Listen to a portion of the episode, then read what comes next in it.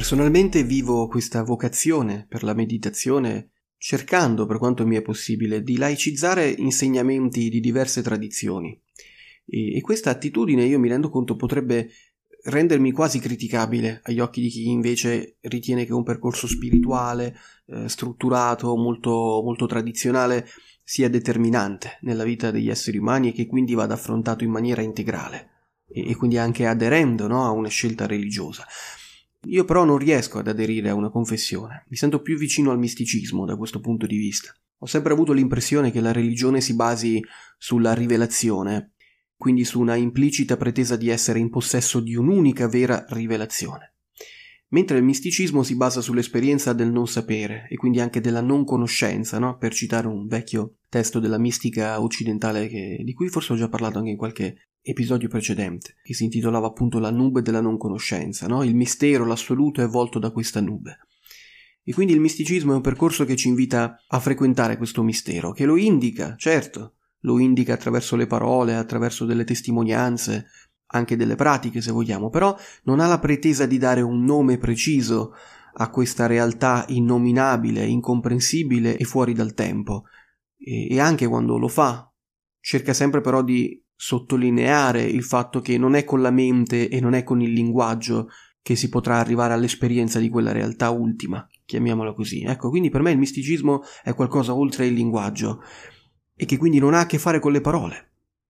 Per me il misticismo è quello spazio senza forma né concetti a cui si approda quando arriviamo al capolinea con i pensieri, no? con i ragionamenti della logica che possiamo fare ed è, be- ed è bello anche farli, però quando si arriva a quel capolinea, ecco, poi lì ci si trova in caduta libera dentro uno spazio vuoto, uno spazio mh, mm, privo di astrazioni, di narrazioni personali, ed è una caduta che avviene quando deponiamo la volontà, anche intellettuale, di voler capire, e la pretesa quindi di dare un senso a questa realtà, perché è ciò che facciamo di continuo, no?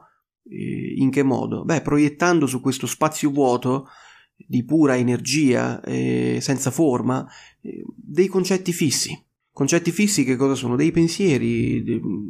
quando lo facciamo con le parole, quando proviamo a capire la realtà dividendo questo, questo evento unico che si offre alla nostra coscienza tutto insieme come un aggregato di parti separate, non riescono a rendere la, eh, la potenza creativa del momento presente che si manifesta in, tutto, in tutta la sua molteplicità, no? In un unico evento. E mm, noi pur di dare senso a questa realtà che meravigliosamente e divinamente per me non ce l'ha, eh, proiettiamo incessantemente queste storie che ci raccontiamo per dare proprio una narrazione a noi stessi e a ciò che accade qui, in questo, in questo presente senza tempo. Insomma, adesso ho detto tante cose insieme, però mi sembra più o meno che, che questa è l'idea che mi piace e che mi affascina del misticismo che è un territorio che si può esplorare anche attraverso la meditazione, sì, certamente, anche con le letture, però ehm, ecco, ci tenevo a dire che io guardo con rispetto e curiosità no? tutte le tradizioni, amo leggere anche questi libri che trattano di questi argomenti, ma poi, concretamente, nella mia vita di tutti i giorni, io cerco di capire se posso veramente portare nella mia esperienza qualche indicazione che deriva da queste tradizioni, da questi libri, da queste letture, perché se no, voglio dire, se non c'è risonanza, anche quelle eh, non sono nient'altro che delle storie. Voglio dire, anche la ricerca della spiritualità è una storia di questo io che pur di trovare un senso, dopo aver esplorato tutto, dopo aver cercato di farsi una carriera, dopo aver cercato di prevaricare sugli altri, dopo aver cercato, non so, con lo sport, eh, con l'arte, con l'amore, con tutte le altre cose e non trovando un senso di completezza in niente, ecco, allora si racconta finalmente la storia del cercatore spirituale. In genere quella è l'ultima storia, l'ultima grande storia che uno si racconta. Il problema è che a volte uno se, racconta, tal, se, la racconta talmente bene che poi pensa davvero di essere un risvegliato spirituale e magari diventa anche un maestro, si mette a predicare. Si mette a predicare diventando ancora più ortodosso e, e integralista delle persone che magari avevano fatto allontanare questa persona da un percorso religioso, magari di una religione d'appartenenza. E quindi si capisce che eh, ci si mette dentro una serie di paradossi e di contraddizioni da cui poi non si esce più, perché siamo sempre all'interno di narrazioni di questo io che deve trovare un senso. Non lo si è trovato in nessun'altra cosa, allora finalmente arriva la spiritualità. L'ultima grande storia che uno si racconta in genere nella vita è la ricerca di Dio, la ricerca dell'assoluto. Mi chiedo che cosa ci sia da cercare, se l'assoluto lo siamo. Mi chiedo dove si debba arrivare per raggiungere questa completezza se noi siamo una parte di questo evento che è già completo. Voglio dire, se non ci manca già niente, perché abbiamo questo senso di separazione?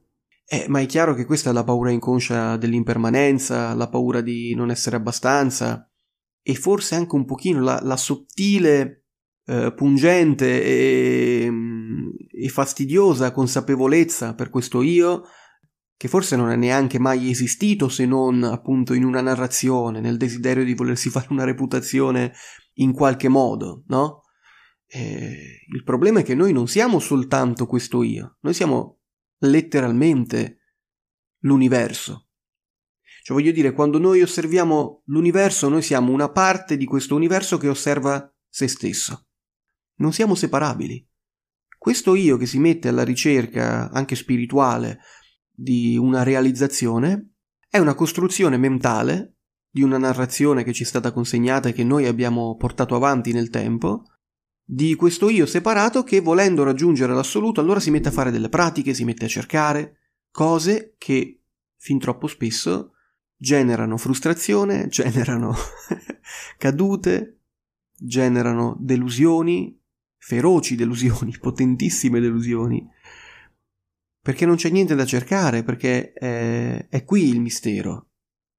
Siamo già qui, in questo, in questo spazio completamente aperto in questa potenza creativa, in questa vividezza del momento presente.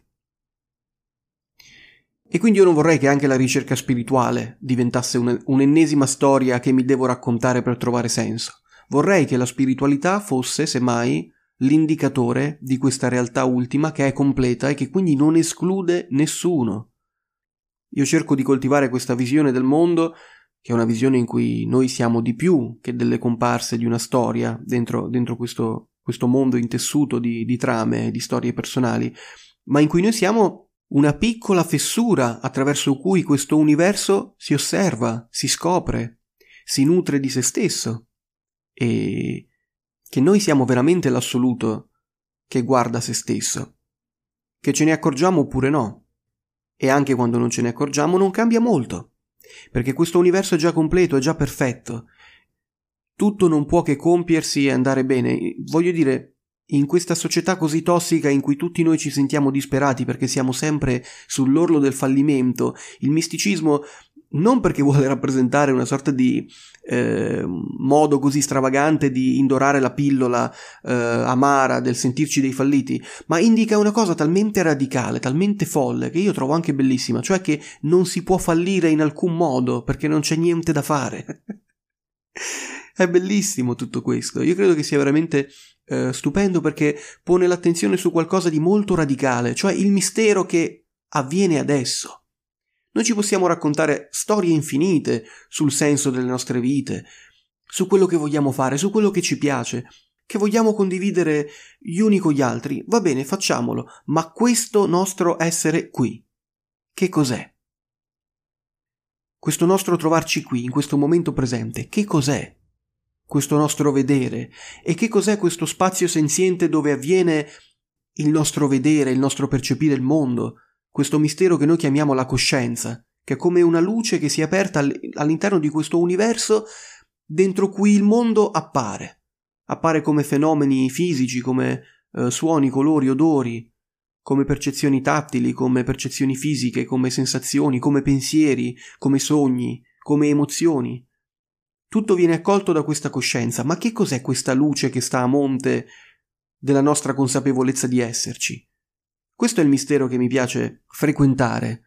E non soltanto dal punto di vista della mistica o della spiritualità, anche le neuroscienze ci pongono davanti eh, a dei quesiti molto interessanti, perché non è che lo sappiamo proprio bene che cosa sia questo mistero della coscienza. Non è che sappiamo proprio bene che cosa sia la mente, anche perché la mente, se la cerchiamo, dov'è? Voglio dire, noi chiamiamo mente che cosa? Questo aggregato di processi e di fenomeni psichici no? Di pensieri, suggestioni, ricordi, i sogni, giudizi, voci, no? Che noi abbiamo in rotazione dentro la nostra, dentro la nostra mente, no? Questa, questa mente che vaga per la maggior parte del tempo creando narrazioni, principalmente narrazioni di noi, perché l'attività credo in cui noi investiamo la maggior parte del nostro tempo, quando siamo da soli in quella ehm, attività di default che ha la mente, comunque di, di vagare, no? Seguendo spontaneamente suggestioni, eh, ricordi, pensieri, ecco, noi ci narriamo delle storie quando, quando siamo svagati e pare che siamo svagati eh, per buona parte del nostro tempo. Poi esiste la concentrazione che possiamo mettere sul lavoro, altre attività mentali. Ora la mente è tutta questa complessità, ma se noi la, la cerchiamo dentro di noi, con la meditazione, con l'osservazione dei pensieri, la mente dov'è?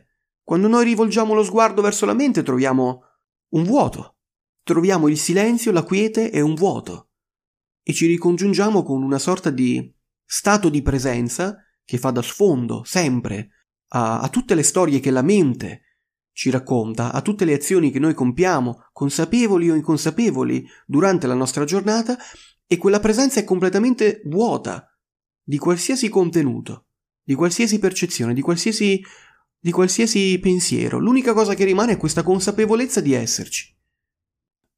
Ecco, tutte le civiltà del mondo hanno avuto in comune questo fattore esperienziale che potremmo definire un certo tipo di anelito verso questo mistero, e le pratiche meditative sono spesso indicate come un mezzo per avvicinarsi a questa realtà. E, e, a me sembra che seppure con nomi diversi si tenta di indicare sempre la stessa cosa. La si può chiamare Dio, la si può chiamare Brahman, la si può chiamare la vacuità, la si può chiamare il nulla che appare come il tutto, come fanno mm, molti maestri spirituali anche moderni di non dualità, che mm, cercano di laicizzare anche dei concetti che vengono dall'Advaita Vedanta, dall'induismo. Qualcuno lo può chiamare l'essere, la risonanza dell'essere. E, e io che sono un perfetto nessuno, con grande disinvoltura mi permetto di chiamare questa dimensione di mistero semplicemente la realtà. La realtà che è qui, la realtà con la quale io sto quando cerco di meditare, cerco di, di portare avanti delle pratiche, lo faccio per frequentare questa realtà che si dà in questo presente, in questo momento presente.